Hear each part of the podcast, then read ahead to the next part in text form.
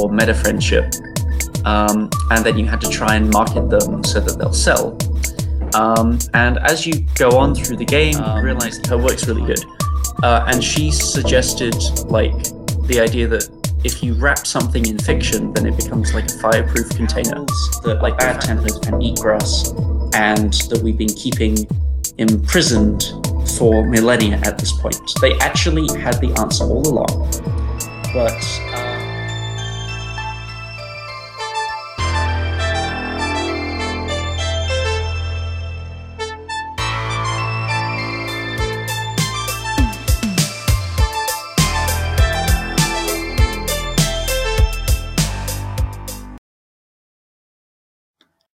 And welcome to another episode of The Convoluted Podcast. It's your host, Jesus, aka Tyrant Dominus, and today I have a special guest who I actually reached out uh, to be able to talk with them. We've had a little bit of rough communication back and forth, but you know, we're finally here.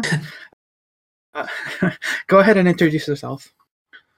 Hi, uh, so I'm James Patton. I am the developer who made Spinnortality, which is a cyberpunk management sim. And it seems I am cursed with uh, getting the wrong time for podcasts. So there we go. no, no, you're fine. You're fine. It's um, it happens. Scheduling is is is it's rough when we're doing international.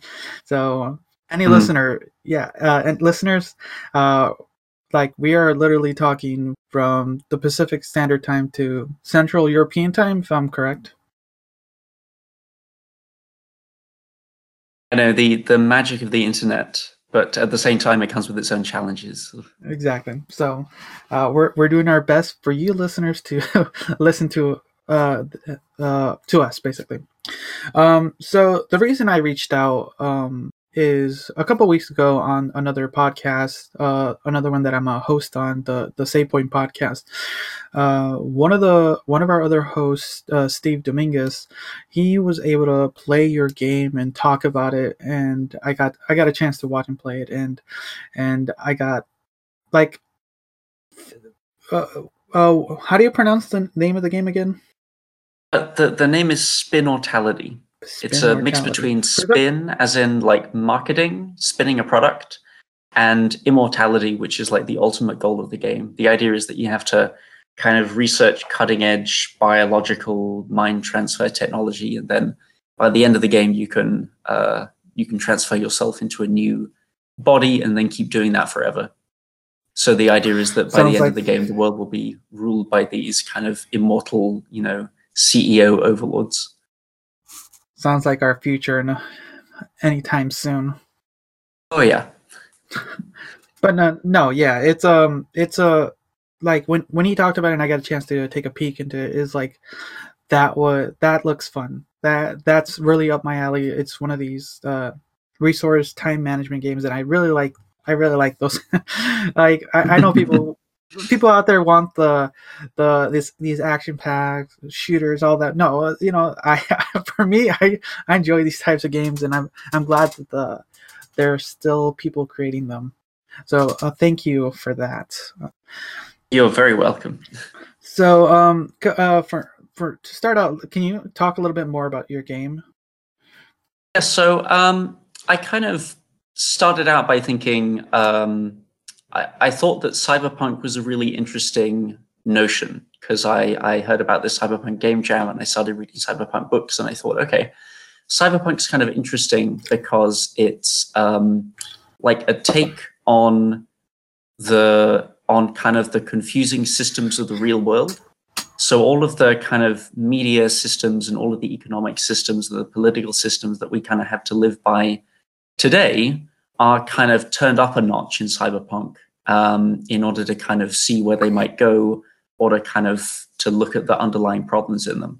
So in, in Spinnortality, you kind of, you are looking at a future that looks very similar to the world now, just sort of turned up a few notches. So you start out by um, controlling this company. You're kind of handed this brand new, this brand new company, and you start by having to research kind of fairly unobtrusive kind of tech products like social media or meta friendship. Um, and then you had to try and market them so that they'll sell. Um, and as you go on through the game, you realize that you have to target different uh, different cultures with different marketing slogans, because uh, these products are all terrible. So the, the only way that you can, they kind of erode your privacy, or they make your life, you know, considerably worse. But if you can spin them right with the right marketing angles, then people are going to buy them. Um, and so as you go on through the game, you have to, to discover these marketing angles. Uh, some of these products are so horrific that they're illegal in a lot of countries. Um, and so you then have to, to bribe politicians to deregulate those industries. Um, and then by the end of the game, um, you'll have kind of warped the entire sort of media and political system to your will. And it's about sort of dominating the globe, um, one kind of uh, technological leap from the, from another. And then by the end, of course, you'll, you'll become immortal. Okay, so listen to that kind of the overall premise. Whoa, uh, the the overall premise is really scary because it's somewhat so realistic that it can happen.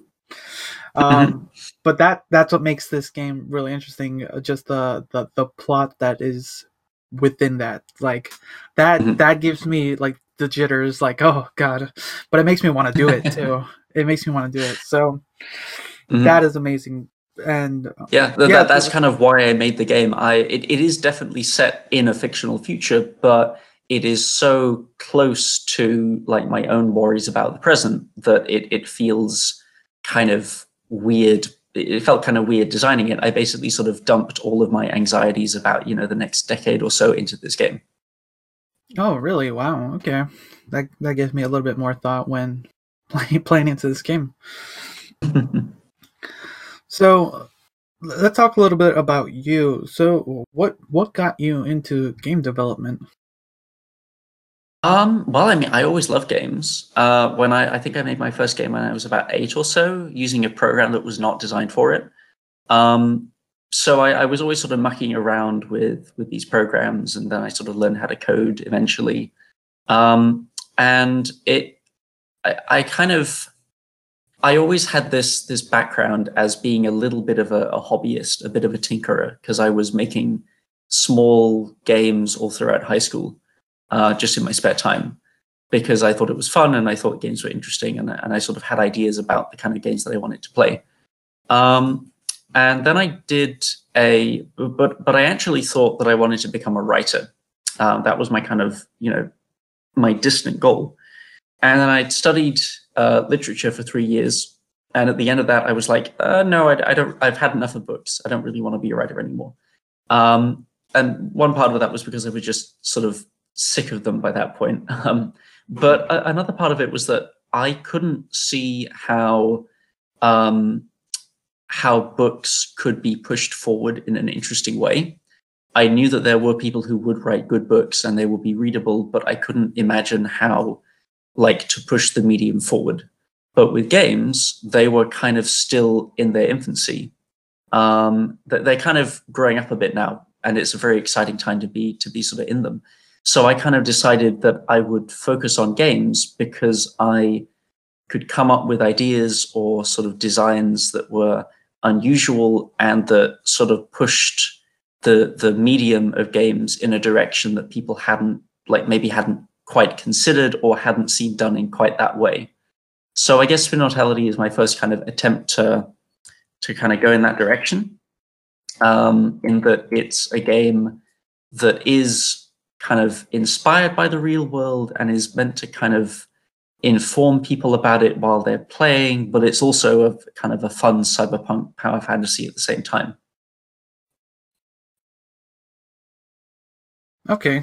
So yeah, that's that's amazing. But like, what's what's interesting is that uh, you you come from a, a, a literal literal no not literal literature uh, literary literary. There we go. Thank you. It's still early for me, guys. Anyone, if anyone's listening, I, I it's five a.m. for me in the morning as I'm doing this interview. So uh, I'm so me. sorry. No, it's fine. I have my cup of coffee. I'm waking up. You know, I'm. I'm pretty peppy for being five a.m., but you know I do it for for my guest and for the audience. You know, that's all for you guys. But thank you so much. I, I really appreciate it. But no, uh, you come from a literally no, God dang it, words, words, they escape me. You you you come from a very interesting. From a, let's go with that. Go let's go with that. Everyone, you know I, what? I, I, I did the books. I read the books and then I essayed about the books. Uh, every by this time, everyone knows what I'm talking about. But you have a you come from a very interesting background to go into uh, something that you already been have some passion in, and just from just from looking at this game and what we've been talking, I can I can feel that there is like this narrative inside uh, Spinnortality, and uh, even though it's not like it's kind of in your face, but you can kind of like subculture yourself into there, and it kind of creeps people out. And I like that, that, that, what's the, the best way to put it? This really like undertone thing that you are the, the person doing this to the world. And mm-hmm. now that kind of exactly. makes me wonder, oh, now that still gives me chills. Yeah, I, I, um, Because I, I think there's a bunch of games where um, it's like there's kind of a twist at the end and it turns out, oh my God, you were the bad guy all along. Gotcha. Um, and I didn't want to do that kind of game because I think that the, those were interesting and it was it was important that we kind of got there. Um, a, a really good example of this is Train by, I think it's by Brenda Romero. Yeah, uh, Train is, is actually a board game where uh, you are a bunch of people and you are building a train system and you are taking these little, you are transporting these little figures from point A to point B. Um, and at first it's all about trying to cram as many of these people in these carts as possible and trying to get it, get them to the edge of the board to the destination. Um, and then once you, once you send your first train, then you draw a card from a deck, which tells you, um, which tells you what destination they were sent to. And it, there's no context. You don't you don't really know um, sort of where what world this is set in. So so you know they could be being sent to the moon for all you know. So you happily send off your first card of passengers, and you draw a card, and it says Auschwitz, and you're like, oh no, I'm the Nazis. That's awful.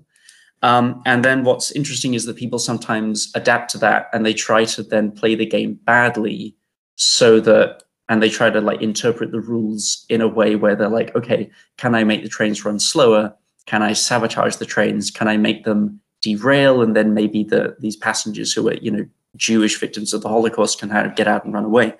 Um, and that's a really interesting game, and it's a really interesting concept. But I thought, I think that like the kind of gotcha uh, idea has been done a bit, a bit too much at this point, because it's like really easy to kind of manufacture. So I was more interested in not having a single turns out you're the bad guy moment, but having this kind of slow brooding undertone where there's this constant tension between what the game wants you to do and like what you as an ethical human being want to do. And you can kind of approach that from a few ways. You could like, You could just role play and decide, okay, I am an, a super evil C E O, so I'm going to embrace the evil while understanding as the player that this is that these are like unethical acts. Um, or you can try to kind of balance that out, and you can try to play the game in a sort of ethical way as best you can, always picking like the lesser of two evils. Um, or you can just ignore it and you can say, hey, it's a game, it's a power fantasy, I don't really care. Um, and there's probably other ways to interact with it as well. But I thought that was a really interesting um way of approaching like this playing this type of character. Hmm interesting. I never really thought about it that hard, because when when it comes to kind of the, the like these types again, the the the resource time management, I really just try to like whatever the the goal in mind is, I just try to min-max or push everything to the edge, whatever I can to kind of succeed. I'm going to say the word succeed mm-hmm. there. So you could say as far as your your game is concerned, I would be the the most like devilish, like eyes in the sky of the game. I would like, I like the the people don't matter. They're just numbers, and the, for me, I yeah, exactly to, that that's I'm not I'm gonna be honest. That's gonna how the I would have played the game. Like that's that's the kind of type of player I am. That's kind of scary to think. Huh. But and I think that's perfectly fine because because you know it at the end of the day it is a game and the people are numbers. But I wanted to, even for players like you, kind of raise the idea that maybe these kinds of actions are not ethical, even if you're role-playing a, an unethical character. So that, like, maybe if people do this stuff in the real world, it's not okay. Or or at least to just, like, make you think about it a little bit. No, yeah, that... Uh, when it comes to kind of the what's happening nowadays, it's... It's kind of scary when you. When yeah, you it's a lot. It. It's a lot to take in, but it's something that even when when we as individuals try to ignore as much as we can, we have to take note of the things that are that are happening not only outside our, our own space, but sometimes within our own like towns. Just because it, it it's affecting us, um, it affects our communities, and you know it's it goes into different lines of work. You can kind of tell in the last couple of years some of the some of the things that have been just recently happening are melding with with our different properties from uh, novels, games, movies. Like you say, it's it's seeping in, and we have to kind of pay attention to. Uh, not only the good, but sometimes the the the not so good stuff happening out there. Because as much I think as so, yeah, as much as we don't want to uh, pay attention to it, we have to like take note. Like some bad things are happening. This is what, what it is. Like take note of it. Exactly. Even if, yeah, it's like don't don't wear rose-colored glasses. That's basically it. Yeah, and and I think like.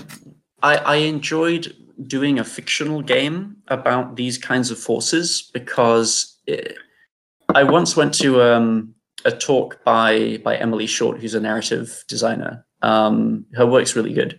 Uh, and she suggested like the idea that if you wrap something in fiction, then it becomes like a fireproof container. Like the fact that it's fictional means that you don't have to engage with it as kind of in such a raw way as if it were real. Like if you play this game, then you'll think about some stuff, but at the end of the day, it is a game. So you can take as much or as little from it as you want. If you watch a documentary about like people dying from poisoned water in Flint, it's very hard to come away from that with any like positive emotions. And, you know, rightly so, but, but it means that like, you kind of have to really buy in to, okay, I am going to watch something that is going to make me sad, and I think it's important, but I'm going to do it. Whereas I think with this game, it's like I, I wanted to kind of help give people tools to understand some of what's happening in the world, um, but I didn't want it to be in the form of like a really depressing lecture. I, I wanted it to be in the form of something fun and interesting that could entertain them as well as um, like teach them about these systems. Okay, sweet. So, my here's my question now. Kind of moving mm-hmm. moving past that is, um, there's there's two two parts I want to uh, talk with you. So first, we'll talk. We'll stick kind of in the, the video game genre for now. Um, so, um, in your early days, what were some of the the games that kind of got you into the gaming culture? Hmm. I think the the ones that had the biggest impact on me were Looking Glass sims, like uh, System Shock or Thief, um, because they like I, I enjoyed you know playing first person shooters and, and other kind of very linearly designed games, um, but I I had a there was a special place in my heart for these games like Thief, like System Shock, where Um, the whole world is filled with these objects that you can kind of manipulate in unexpected ways.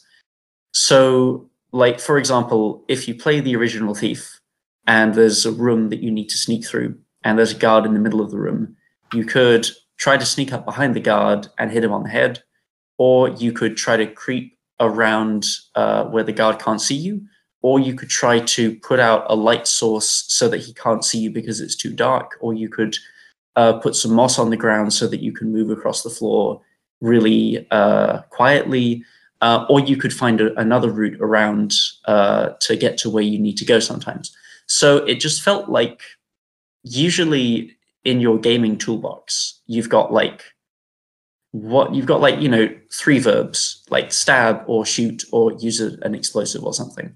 Um, and I love the fact that in Thief, there were all of these verbs that all kind of interacted with other stuff.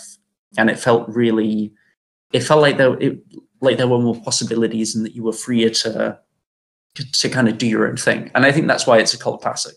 Um, what else did I play? I played a lot of adventure games as well, because they tended to have the best stories. And I kind of liked that. And I liked the fact that you were solving puzzles Uh, rather than just using violence.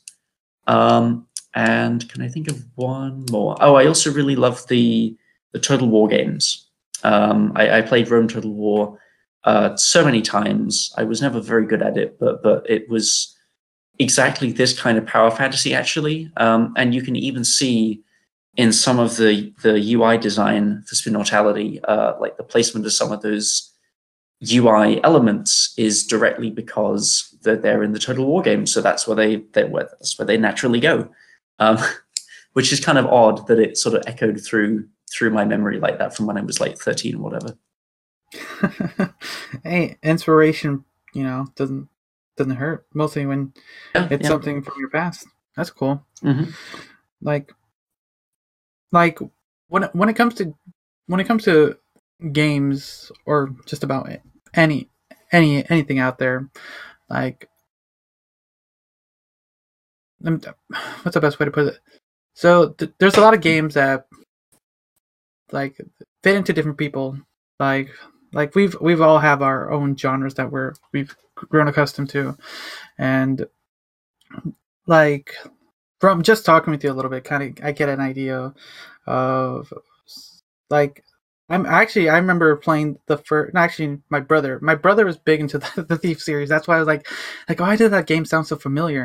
Like, I remember watching him, like, I remember him playing it a lot. He's, he's, he was big into, this was around the time where he was getting into these, like, uh, these stealth-based games. I was, at, at that point, I was not really into those kind of games. I was more into, like, the, the R P Gs and, uh, and, at that point, I think shooters as well. But I was just like, like, what gear can I get the best of? What can I do? Well, he was doing all these stealth-based missions, but uh, it's interesting to hear that.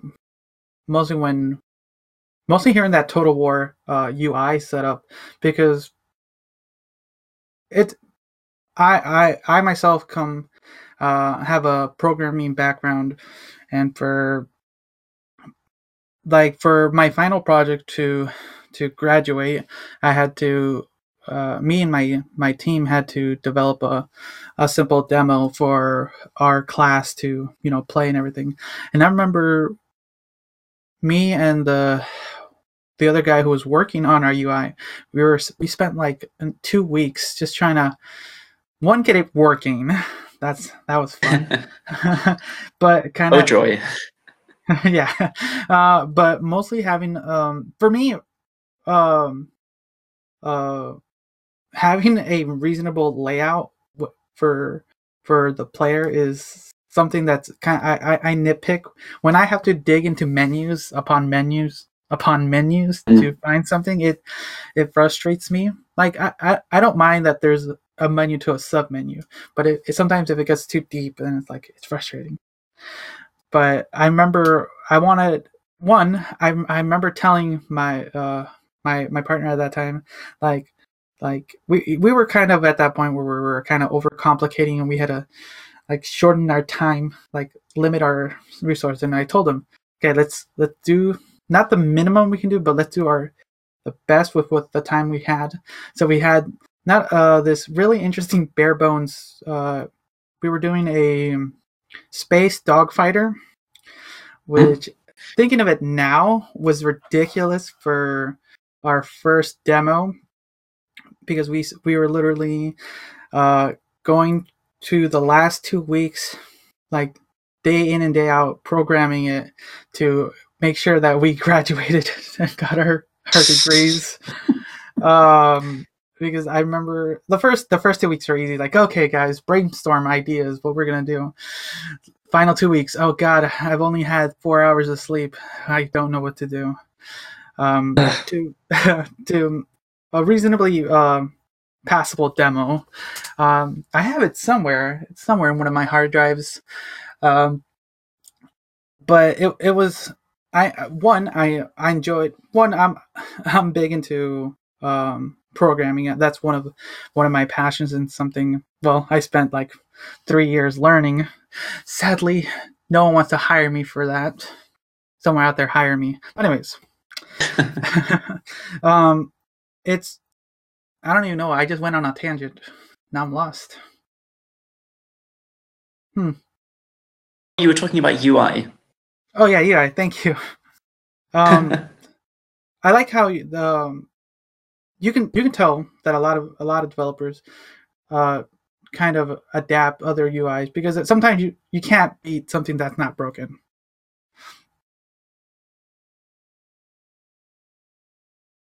Sorry, you cut out for a second. Oh, okay. You can't you can't you can't beat something that's not broken. Like if it works, it works. You can adjust it to what your game model is, uh, but at the end of the day, if it it's if it's a, a working idea, use it and adapt it. Yeah, and it's interesting how with um, some U I elements, you see them repeated through games that are like similar but not that similar, and I think that's because um, there are some things that work and people haven't, and like there's no reason to change it. And without a good reason. It's kind of like um, if you're a writer, they say that there are some rules that you should absolutely not break. And the whole point, and those rules exist to make sure that your writing is good. And you can break them if you know what you're doing. But if you, but if you don't have a good reason for breaking them, then you should just stick with what you know and what the rules say, because like they get the job done. Hmm. Is telling me now to become a writer then. it's it's harder than just tapping out words on a page, I guess.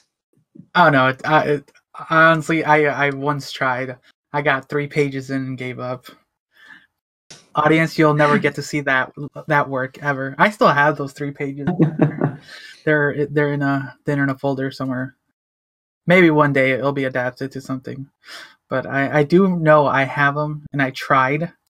It's not like I didn't try, um, but I just, it just, it's something that for what's, what's interesting is I'm, I'm not, even though it sound doesn't sound like I talk well at this moment, but the, the words come to mind as far as when, when writing something, but it's for some reason, it doesn't come out when I'm writing or typing it out. And it frustrates me as an individual. Um, when, uh, When just writing a a tale, um, like for the for the most part, I'm I I'm not a bad storyteller. Like throw me at a campfire, I can tell you a really good story. Uh, come to like you know you should write that down. All right, yeah, it's no good. It just it doesn't. Mm-hmm. I don't know. It just doesn't work for me. I don't I, I I don't understand why either. But it's something that for me it frustrates me to to a point. Um, but yeah, that's that's just me. So the now getting to the, the second part, uh, your mm-hmm. God, if this word does not come out of my mouth, it's gonna frustrate me. You're literally God dang it, words. Literary. that ba- that background. I don't know why that word doesn't want to come out. Yeah, I'm literally gonna use okay. that at the that's gonna be the title of this episode. You. that's the that's the title. If anyone's listening, yeah, that's that, why that's the title. Li- literally literary. yeah, it will be the, that will be the uh, title. If, you'll know why, audience. yeah. All right. Anyways, that background. So, you you you said that you spent uh, three years learning in that. Can you talk a little bit more about that? So I um I always liked books, and I always liked reading, and and I always thought I was not bad at writing them. Uh, so it was kind of my dream to become a writer, and I thought, well, what better way to become a writer than by studying literature? Um, and I was fortunate enough to get accepted to Cambridge in England, which is like one of the top five universities worldwide. Um, and so we, it, it's a really like thorough kind of, maybe a little traditional sort of uh, syllabus, because you, you kind of have to, you, you kind of have to go through the history of English literature before they'll let you do, like, take any optional modules. Um, but we started out learning about medieval English, and so we read stuff like, um, like Geoffrey Chaucer, and then we moved on to Renaissance stuff and the eighteenth century, and we sort of moved all the way up, all the way into like postmodernist stuff and things that were written like five or ten years ago.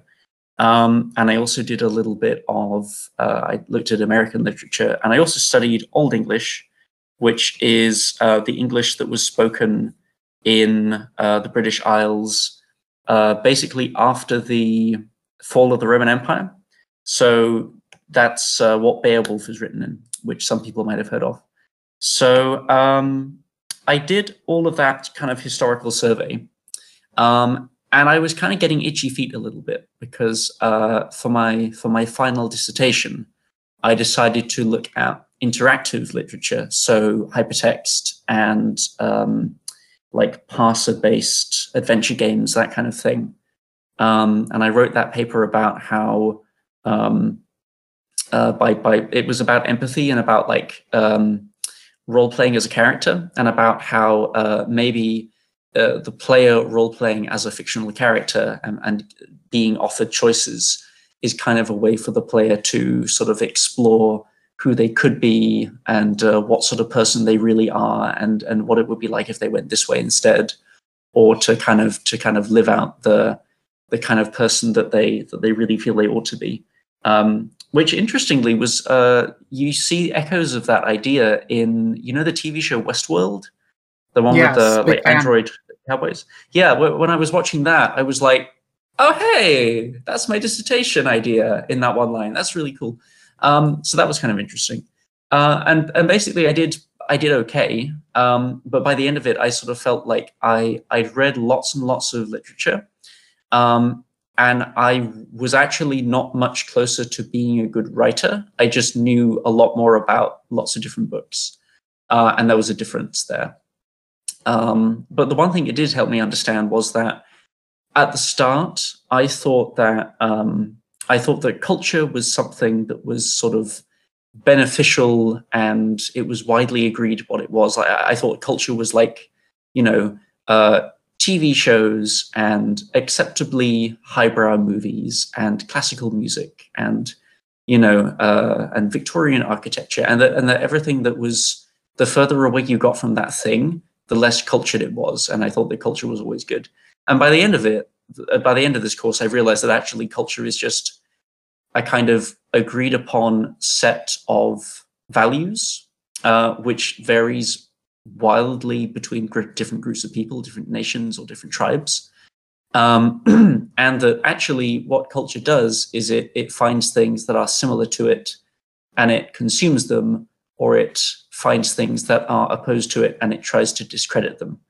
Um, so uh, it's kind of hard to give an example, but let's say that we're talking about American culture, specifically like um, right-wing Republican culture.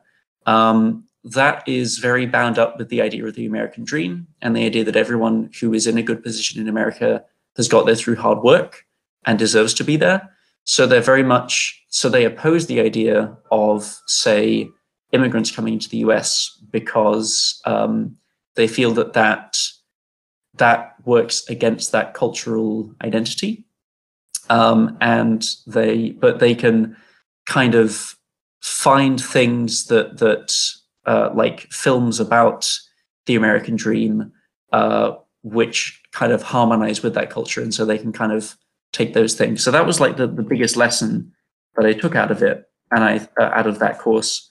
Um, and I kind of decided that that was a really interesting lesson, but I was done, applying that to books, and I would much rather apply it to games instead.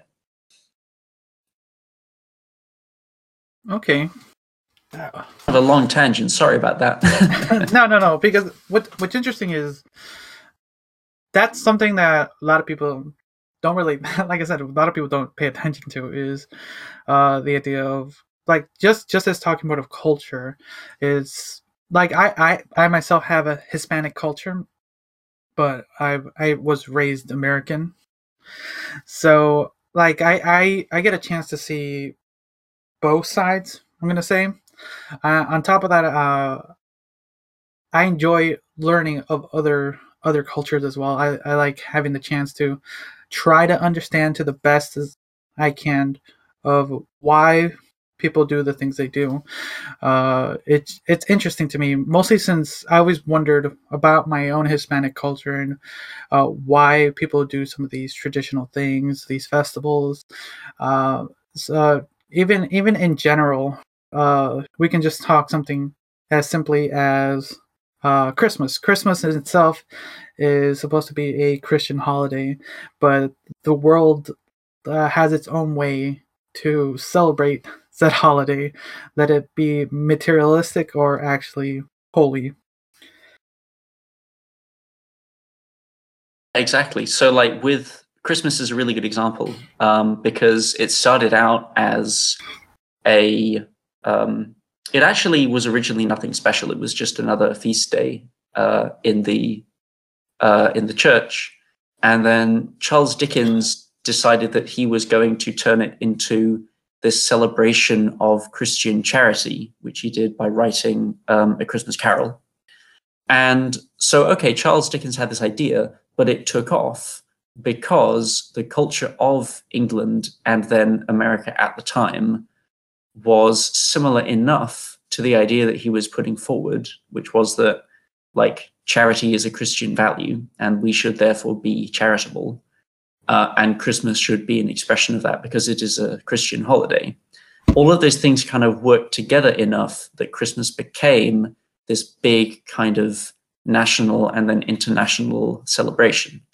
Um, and then in America, where, um, like, things that were a bit more materialistic, it became more about like buying things and giving gifts and that kind of thing. So it was still close enough for them to do that. But if you took Christmas to a totally different culture where maybe Christianity is uh, like hated, then they would probably reject Christmas outright and say that like, okay, our culture determines that Christmas is like a terrible thing.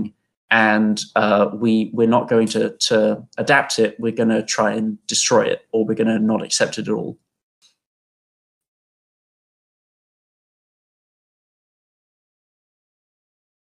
No, yeah, the, the, the ability to just kind of like view different things is it's interesting when, when handling different cultures. Like for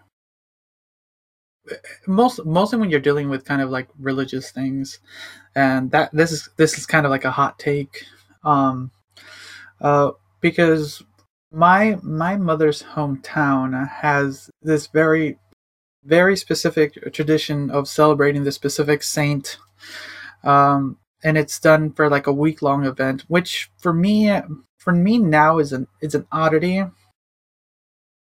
Uh, like I, I understand why they do it. It's the the the way the reason they celebrate this specific person uh, is for what he did in the in the town years ago. Uh, more like a, a local hero, but he was like dubbed a saint, which was interesting. Uh, I gotta so remember. so was so this was a local person who lived there. Were were they actually like beatified and then? Uh, what's the term, sanctified, canonized by, by the Catholic Church, by Rome? Or is it like a local that, decision that they, they just became a saint? That's a good question. I have to look it up a little bit more. Uh, this is some, something uh, I remember I learned in my early teens from my grandmother. Um, I, I really got to dig into that because it, for, because that's true. It's because, uh, because I don't know, has anyone become a saint in the last couple of years? I'm trying to think. Uh, I that. mean, M- Mother Teresa is on her way there. Uh, she's been beatified, and now they're like waiting for miracles. And and once they've got a few miracles, then they can like complete the process. I, I think it's like a continuously like rolling thing. In in the, in the early twentieth century, I think there were loads of saints for like really specific things, like the saint of shoe manufacturers and the saint of people who who make clothing and that kind of stuff. Um, which, which is a bit strange, but I mean, the, the, there's a cultural reason for all of it, I'm sure. I know. I everyone, yeah. There's a, there's a saint just for everything. I know that a bunch of my friends, uh, like worship the the the saint of like partying, and that's a thing. Oh, out there, really? Right? Yes. There. I I didn't. This. I didn't know that the Catholic Church had a saint of partying. I thought that like that was just sinful. So no, he they they try to keep him lowbrow. You know, you can't ha- you can't have the, the people knowing for sure. But he's out there. He's like he's like the, the stepchild. Like okay, pushed aside, but he's out there. The people know him. Um, Love that. That's just wonderful. Interesting though. That like honestly thinking about it now, it's something. That's something I should start looking into again. It's because that's that's another thing that's it's you don't really hear about that that much anymore. The, this talk of saints, there's just so so many other things happening in the world that sometimes it just yeah so much. If if you so if much, you hear about the Catholic Church, then it's like is the Catholic Church that like that there's much bigger issues that that are affiliated with the Catholic Church rather than like talking about saints. So that's true. I want more positivity in the world. God, why is it nothing? Yay. Uh, let's let's let's uh, let's stay away. Let's let's try to move away some from some of the dark sure, tones. Yeah. uh, okay, let's let's talk With a little bit more.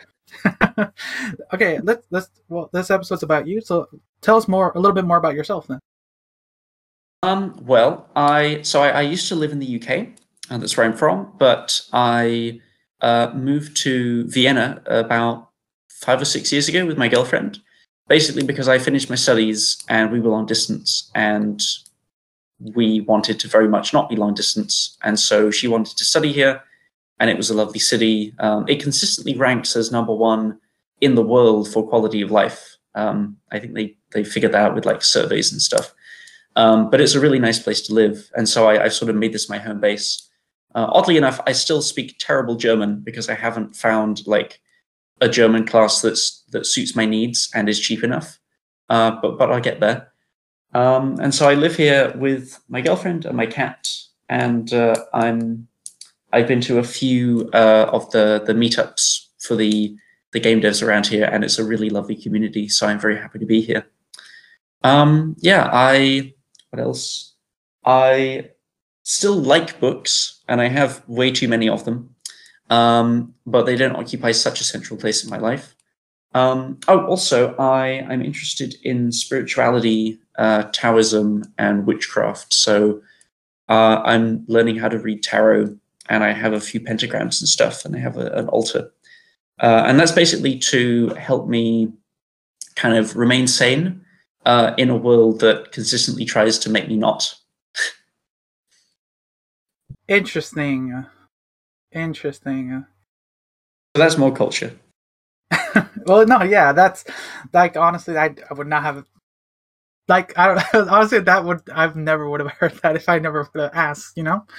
Um, that, that yeah, yeah, that that's the, it's a good thing. It was such an open question. I was like, what else can I tell you? Oh yeah, that one thing that's been really central to my life for the last year. like yes, I I, I study yeah. books. I I enjoy game development. Yeah. Uh, I I also do tarot and witchcraft. Did not expect that, honestly. But that's kind of where my like, like every my listeners know there's like a a, a good like oddity at the end. Uh, I don't know if you were saving that for that, um, but actually, surprisingly, I like like I, like I said earlier, I I enjoy uh, learning different cultures, and um, for me.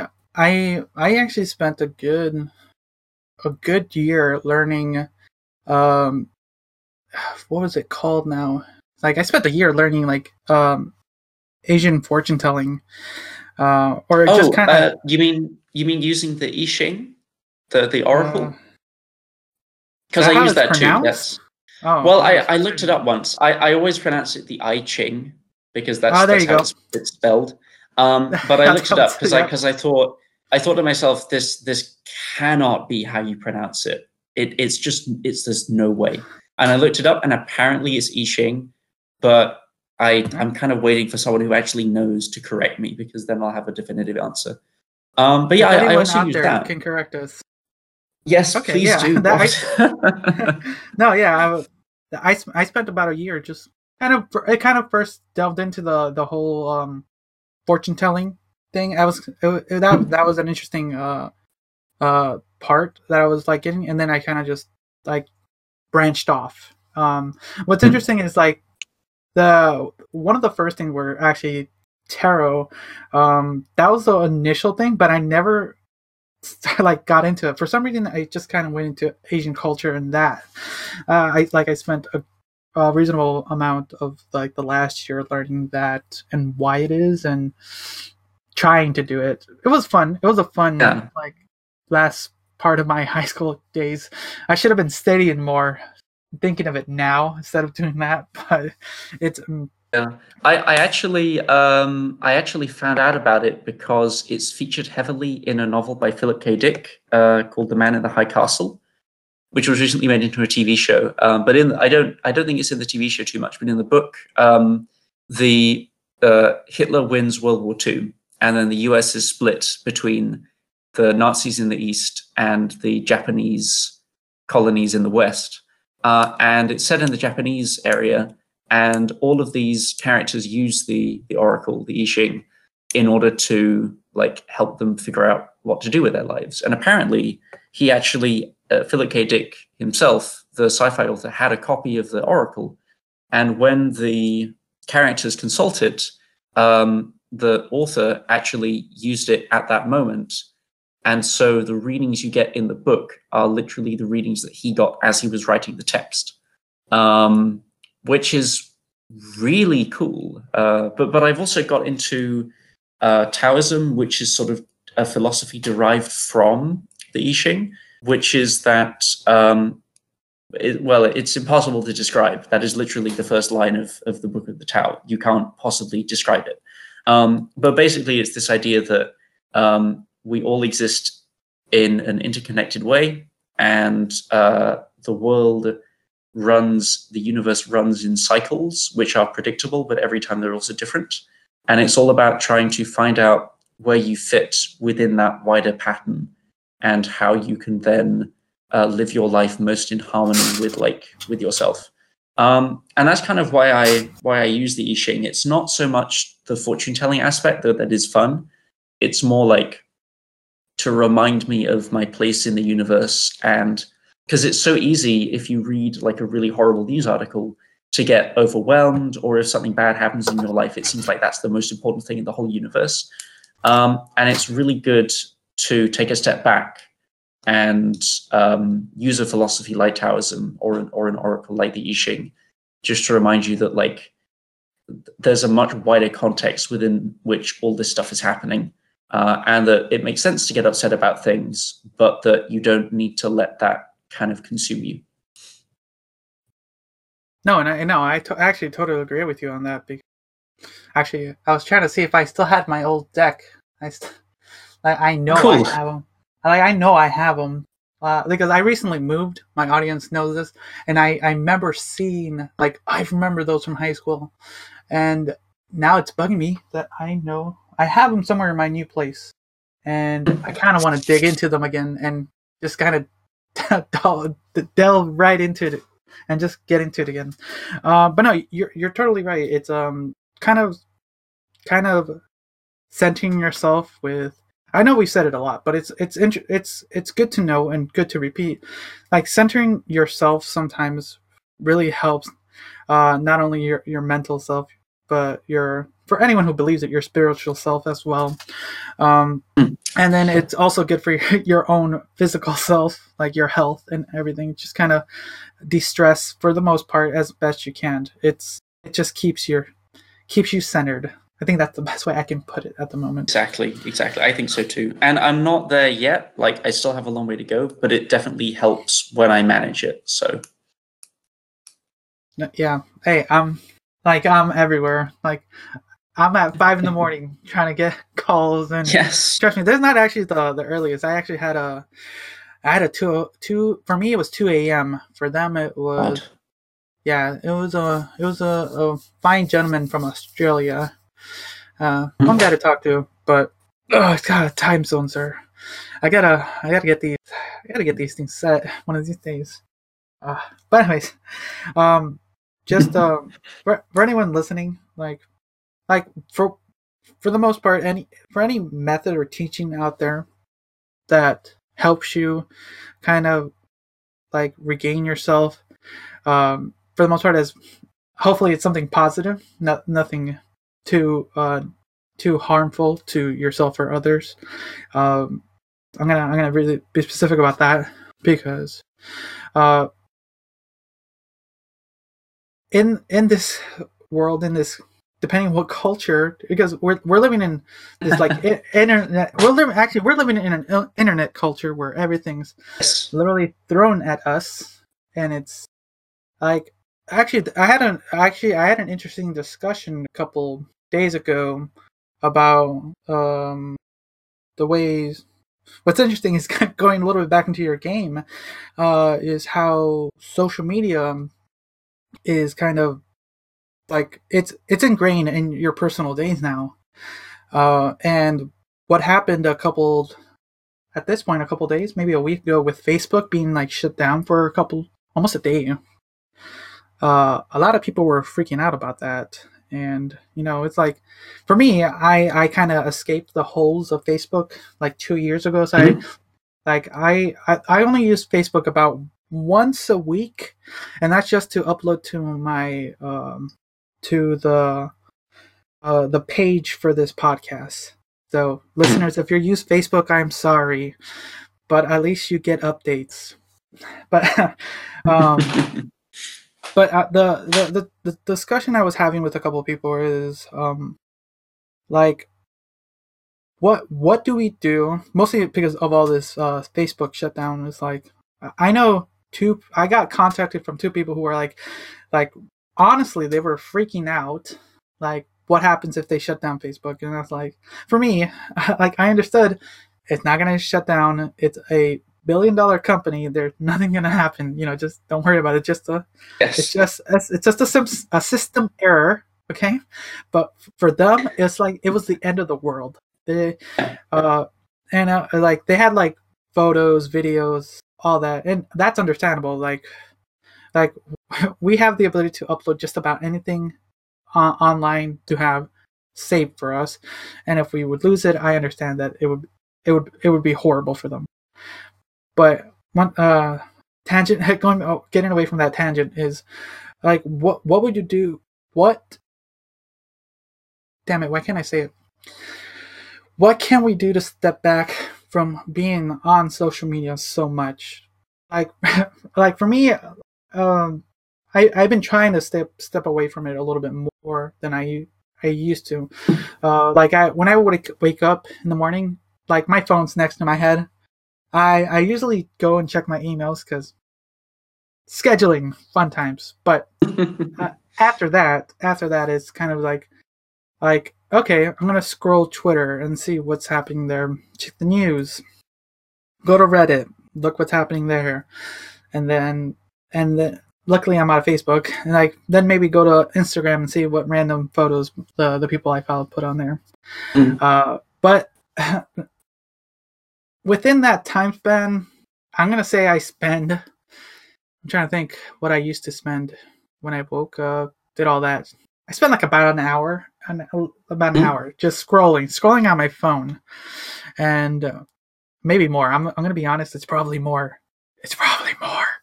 But, uh, but like thinking about uh, it, let, let me ask you, like how, how much of that time did you spend uh, being like feeling anxious or feeling angry, like having negative feelings?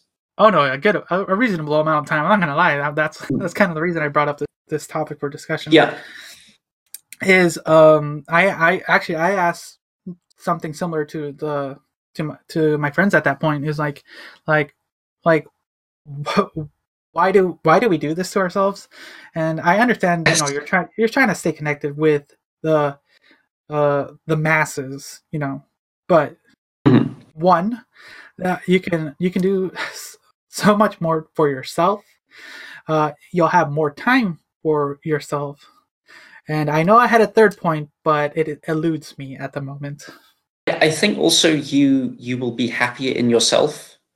Like that, there's sometimes where I've scrolled through social media and either I've seen news that is dreadful and makes me just angry and sad and frustrated, um, or I get into like a comment argument uh, with or a reply argument with someone, and then like that really gets my blood boiling, and that's not that doesn't help anyone at the end of the day.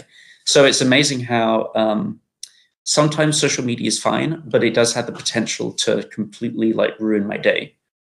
So yeah, I mean, I think I, I don't have like a magic bullet for it because it is a complicated thing.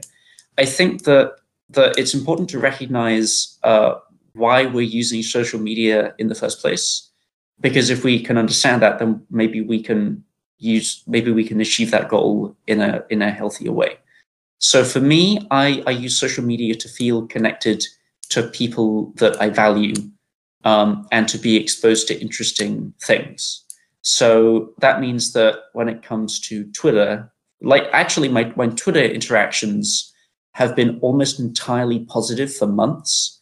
Uh, I haven't had a single negative Twitter interaction at all because I only follow people that I like or people who are doing interesting things that I want to keep tabs on. So my Twitter has miraculously become this font of positivity for me. Um, I, I, I really enjoy checking notifications and scrolling through my feed because it's usually something that's really nice. Um, and that means that even if there is something bad in there, like a person whose whose opinion I respect has brought a bad thing to my attention because it's important we know about it, um, then like I can retweet that and feel like I've boosted the message. Um, and I have taken the information on board, but most of the time my Twitter feed is positivity, so it kind of balances out. Um, personally, if I could, I would only limit my Facebook interactions to people I, I actually know in real life and value.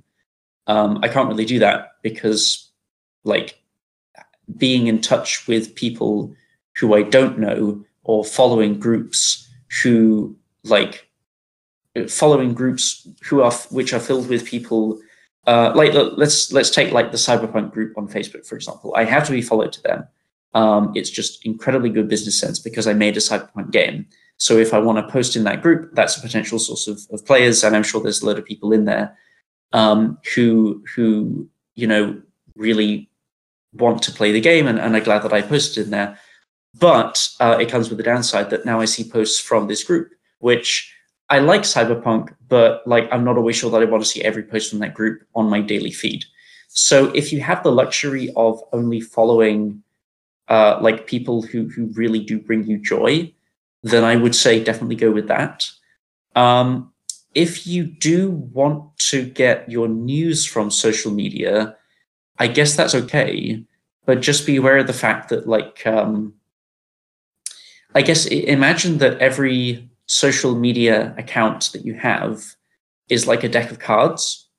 And so you have to kind of think to yourself, okay, am I, what kind of cards am I putting into this deck?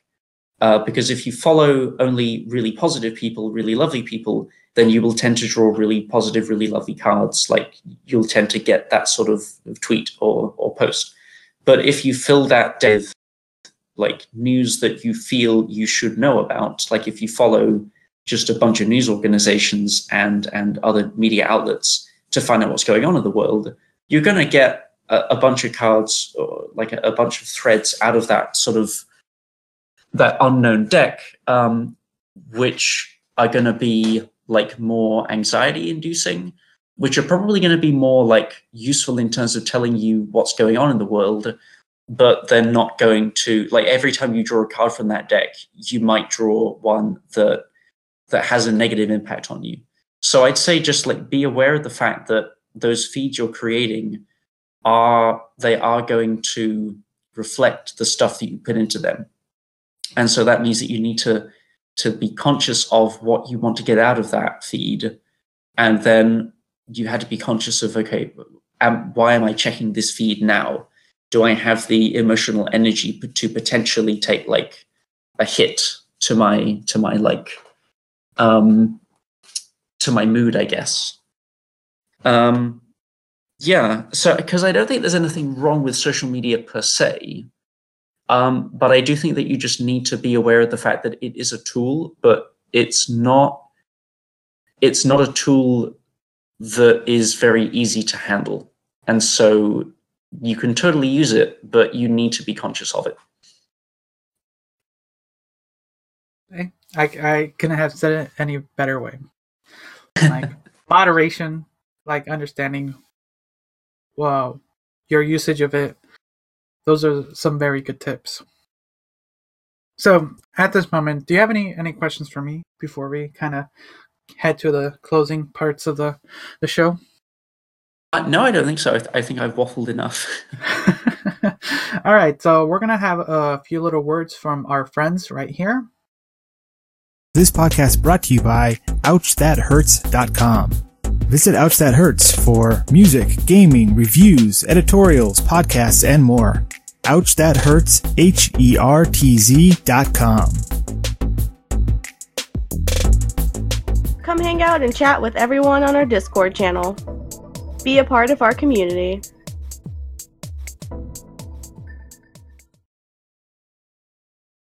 All right. So, th this point of the show, I usually ask my uh, my guests to regale us with the tale of one of the strangest, weirdest, most convoluted thing that has ever happened, you have ever done, or you've ever encountered. So, I... I actually have two, because like neither of them count as like a full anecdote, but I think that they're both kind of unusual and, and interesting and fun. So the first one is just uh, when I was launching this game, because I'm an idiot, I, um, I, I, I make this game using Unity, and Unity can build to Windows, Mac, and Linux. So that means that those are the three platforms that the game is supported by. So I tested it out on Windows because that's what I use. And I tested it out on Linux because a friend of mine has a Linux machine, but nobody I know owns a Mac as far as I know. Um, so I hadn't actually tested it out on Mac. But I thought, you know, it's built fine to the other two. I'm sure it's fine. Um, and then literally the day when it was launching, I found a post in the bug report forums which said, hey, this doesn't work on Mac. You press the start button and nothing happens. And I'm like, oh no. So I, so I email everyone I know, basically. Uh, I, I go into the, the local Vienna uh, Slack channel for indie devs and I say, hello, does anyone have a Mac? Because I think that there might be a really serious problem. And after a few hours, somebody posts back and says, actually, I've got one. Send me a build and I'll tell you if it works. And I sent him the build and I thought, I'm sure it works. I'm sure it's just that one person's setup. I'm sure it's all fine. And they, res they responded back and they said, nope, it doesn't work. You press start game, nothing happens. And I'm like, oh, ah, okay. So then uh, I email some more people and I'm eventually able to figure out what the problem is. And th remember, this is on launch day. So I I'm launching at like six P M By this point, it's like twelve noon. And I've, I've finally figured out what the problem is. And it's to do with the fact that Unity handles uh, loading resources from, from certain folders differently, depending on whether it's Mac or Linux. And there, there are some folders that behave the same and some folders that behave different on, on the two of them. So I have finally managed to get it working. And I was like, oh my God, today was meant to be a really chill day where I just wrote like blog updates and, and streamed the game a little bit and then hit launch and it was all going to be fine. And instead I'm stressing out about this. And so um, my my mentor, who was the guy who, um, who actually uh, helped me with this problem, because he has a Mac, said, okay, look, you absolutely cannot launch a game on a system that you do not own. It just, it's not going to work. And I basically responded, well, I know that now. So literally that day, um, I, I went on to um, Willhaben, which is like the Vienna version of eBay. And I looked for any Mac, a Mac, any Mac at all that I can buy today, um, just so that I would not have this problem ever again. Uh, and I found one which I could pick up, uh, you know, at, at, on the other end of the city. So I wound up sort of traveling out to the other end of the city, buying this Mac, lugging it back, uh, to, back to my flat. And the whole process took about like two or three hours. Um, just so that I could boot it up and make sure that, yes, it does actually work on a Mac. And and I'm looking at that Mac right now, and I I just wish I'd bought it like a week earlier, because that was ridiculous. Um, and then everything went more or less fine with the launch, except actually, no, I for, for a reason that I never quite understood, I could never get that Mac version working, the really up-to-date one, for launch day. So I ended up... Actually, if, if you bought the Mac version on launch day, you were playing the last version that worked, which was about a week before the launch day version, because I just couldn't get it working. And I'm sorry about that, but and it's all up to date now. Um, but that that's just how it all played out, because for some reason I just couldn't get Steam to, to recognize the most recent Mac version.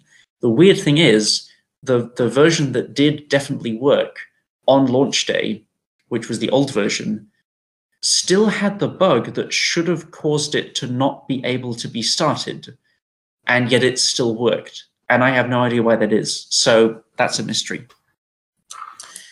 Wow. So that's that is... my, yeah, that, that's my first that... anecdote. The other one is much shorter. Um, if you have a, a U K hardback copy of The Prisoner of Azkaban, one of the Harry Potter books, and you turn to the back flap uh, of, of the dust jacket, there will be a letter from there written by me to J K. Rowling, aged eight, because I was a massive Potterhead. Uh, and it's really embarrassing, because I was eight. So, you know, you, you can imagine what that's like. Uh, but it is there if you if you have the original U K version uh, of, of that book. Wait, can you repeat that again? I think you cut off. Okay, so so um, if you, if basically when I was eight, I really loved Harry Potter, and the first two books had come out, so the Philosopher's Stone and the Prisoner of Azkaban, uh, and the uh, the Chamber of Secrets. So I wrote a letter to J K. Rowling saying how much I liked the books, and it got printed on the back flap of the U K edition of The Prisoner of Azkaban. So if you really? turn to the So, yeah, so if you have a hardcover copy, I don't think it's in the paperback, if you have a hardcover copy of The Prisoner of Azkaban from the U K, um, and you still have the original dust jacket, then my letter, which is very embarrassing, it's it's written terribly, um, is is on the back flap of the dust jacket. Wow, that is... that yeah. is. That is it's ridiculous. Odd, and that is that is so odd but amazing at the same time. Yeah, yeah. Oh, I love that. Though, thank you for sharing those two tales. Very welcome. Oh wow, that's kind of cool. Uh, yeah, I, what what I like about this segment is you never you never know what yes. someone might say. So thank you honestly for sharing that. So everyone out there listening, start hunting down for a hard copy. I want to see this letter. Yes. I, I have but, one somewhere. I don't know if it's in my... I don't know if I have it here or whether it's at my parents' house, but I definitely have a copy somewhere. All right. Um, but yeah, that that's cool. Honestly, that's cool. I just wish she she she she would she would cool it on Twitter a little bit these days. Just... Yeah, no, I, there's, um, what is it? P- people have said that, uh, like, uh, that it, people always wish that she would write more in the Harry Potter universe, and it, it's almost like it was a, like a monkey's paw curse, because she's, she's written more, and she's, she's adding more stuff, but um, opinions differ as to whether or not it improves it. Yeah, uh, that, that's, honestly, the, this discussion has been I've I've had this discussion quite a lot, but if she she just cools it a little bit, just kind of moves forward with the franchise a little bit. Yeah. Please, just please. Yeah, and, and just just just get an editor for the for the scripts. There's everyone needs an editor. T S Eliot had an editor, and he's like one of the foremost modernist poets of the early twentieth century. Like, there's no shame in having one. We all need a second pair of eyeballs. Yep. Honestly, I might need like a third or fourth when it comes to that. Yes. Maybe maybe another ear. And that's fine. Yeah, that's fine. What what counts is the the work. It's not like the process is great, but it's not about how brilliant a writer you are. It's about the quality of the thing at the end, I think. Exactly. And for my listeners, that's what I try to do with this show and the other shows that I work on. So now we're going to get into the game show portion of the podcast.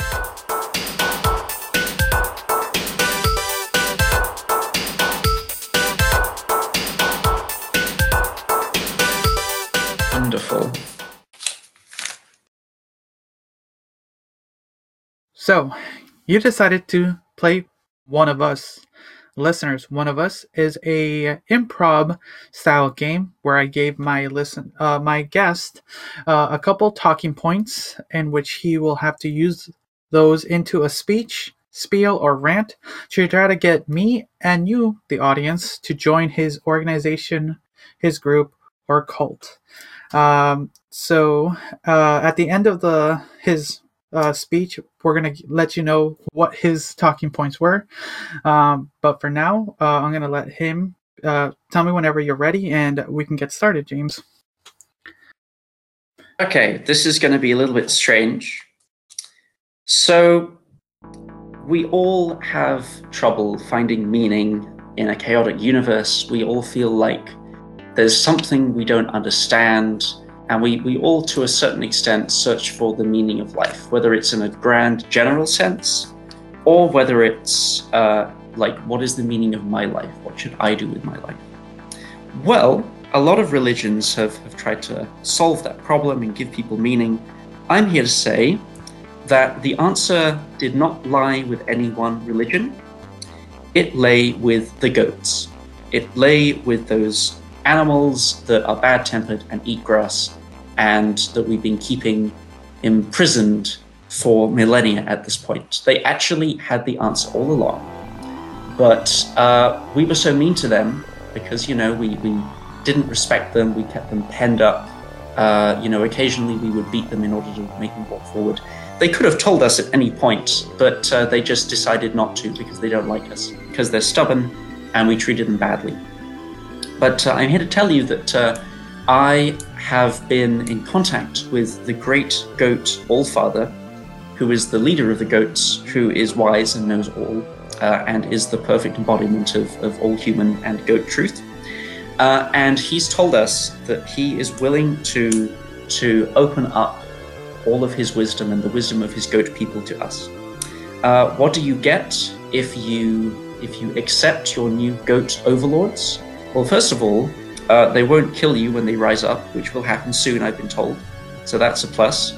Uh, secondly, everyone will receive a goat. And this is not like a pet. This is more like um, your own personal bodyguard or spy. There will be a goat in your house, whether you want it or not, uh, who will be watching over all of you and making careful note of every single thing that you do.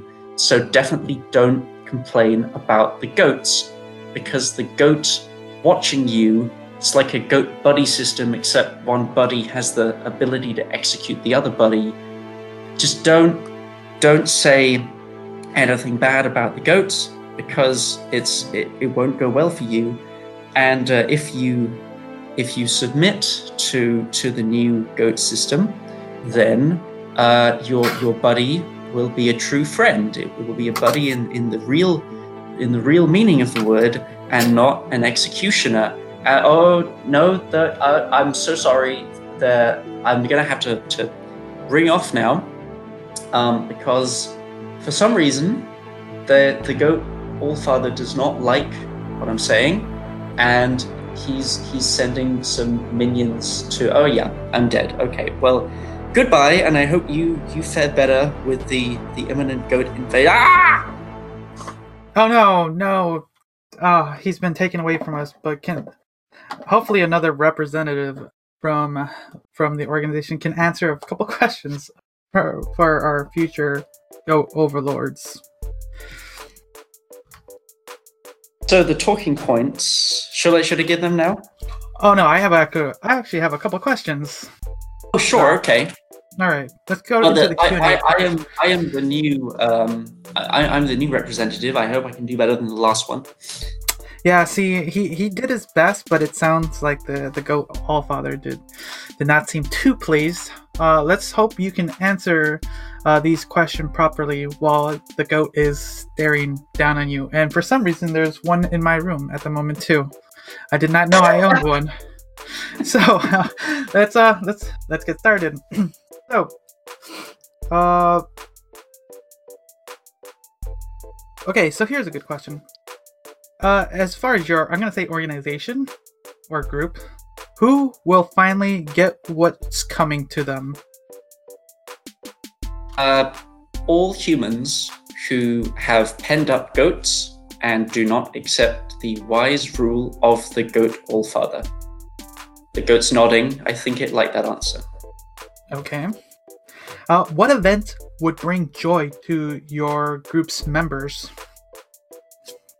Uh, f- for the goats to rise up and take their rightful place as heresiarchs of, of the earth, and for humans to be correctly placed in the hierarchy as, as beasts of burden and semi-intelligent slaves. So we may all rejoice, because that's definitely going to happen now. Okay. Um, will, huh, here's an interesting question. Will joining uh, your group help me impress my crush? Well, firstly, you won't be dead, but the goat's shaking his head. I th- I, I know what it wants me to say. Um, of of course it will impress your crush, for the way of the goat is pure and meaningful, and your crush surely will applaud you joining the, the most meaningful church available to us measly humans. And I have one last question as this goat stares at me. uh, what happens to you after you die? Uh, yes. You you are eaten by your goat, which is a good thing, because then you may live on in the great organic goat nexus. It's all like right. Heaven, but, but um, you get to eat grass all the time. So, as we're both stared down by our goat brethren, I'm gonna say we're gonna uh-huh. we're gonna we're gonna end it there as we uh, wait for. uh, so I'm gonna let the audience decide if they're willing to join your group.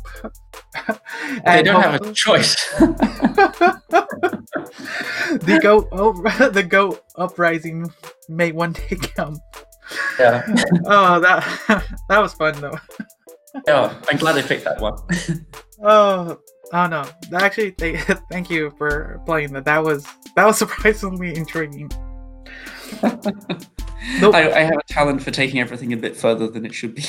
Hey, it works. It works. The one, the one thing I, the one thing I do like about uh, One of Us is it is an improv game, and since there's so many random topics that can be pulled out of the deck I have, uh, hearing my guests try to spin something around it is really interesting. And for any audience listening out there, so these are, these were his talking points that he had to add to his speech. So he had the buddy system, watching over all of us, and a goat in every household. So though having those be a part of your speech was like, I was wondering how you were going to work it, because I, as as as the host, I kind of have to also kind of think about it myself, like, is it mm-hmm. going to work? Like uh, like I was trying to think of my own speech, like eh. But it worked. It worked. You mostly from um what's funny is that it also kind of entails everything we talked about uh today, yeah. or this episode. So. In a really weird way, yeah. I, I wasn't sure where it was going to go, but the last piece, A Goat for Every Household, seemed impossible. And then I suddenly worked out exactly how it fitted in with the others, and it just worked remarkably well. All right. I hope you had fun with that. Um, so now we're we're at the, the end of the show where I let my guests kind of promote anything and everything that they would like, where they can find you, and all that jazz. Sure, yeah. Uh, well, first of all, if you like the sound of Spinnortality, then uh, you can find it on Steam. It's spelled uh, spin, as in like spinning a plate, and then N O R T A L I T Y. Uh, but that can be hard to find, so if you just search Cyberpunk on Steam, then uh, it's going to be in, in the list. Uh, last time I checked, it was number two in the list between Uh, Nirvana and Valhalla, those two uh, cyberpunk visual novels. So if you just search, if you search cyberpunk, you'll find it. Uh, you can also find it at spinnortality dot com. Um, that's like the, the landing page for the game. So if, if the game sounds like your cup of tea, then you can definitely get it there. Uh, it's only ten dollars or ten euros or ten pounds, um, which like is not a bad price for what it is, because it's this it's this sort of strategic management game, which, you know, puts you in mind of this entire like alternate future that reflects on, on the present and that kind of stuff. So it's it's not bad for a tenner. Um, if you would like to to follow me more generally, uh, and I'm trying to sort of to get more people to follow like my blog rather than Spinnortality, because because I don't know what my next project's going to be, and that would be the place to find it. Uh, you can find me on Twitter at uh, James underscore D underscore Patton. And you can follow me on my blog at james dash patton dot net. That's Patton with an O, P A T T O N. Um, and if you Google any of that stuff, I'm sure that you'll be able to find it. So if you if you like the sound of um, me as a developer, then probably the best thing to do is to follow me on Twitter, and probably also follow my newsletter, uh, the, the blog, because I will always keep people posted on what I'm doing there. All right. And I'll have links for all that down below in the description. So, like, everyone, go check it out if there's something um, interesting, if this is that type of game. Uh, once I get my streaming computer set up, I actually will actually get to stream this game. Like, I've been I've been enjoying it on my off time, uh, but it's something I would like to share with uh The, the public. Um, but yeah, we had fun. Um, so, like, once again, James, thank you for taking the time to join me on this, this on this show. And for the listeners, thank you again for taking the time to join us for for this hour of fun and learning. Uh, so, until next time, see ya.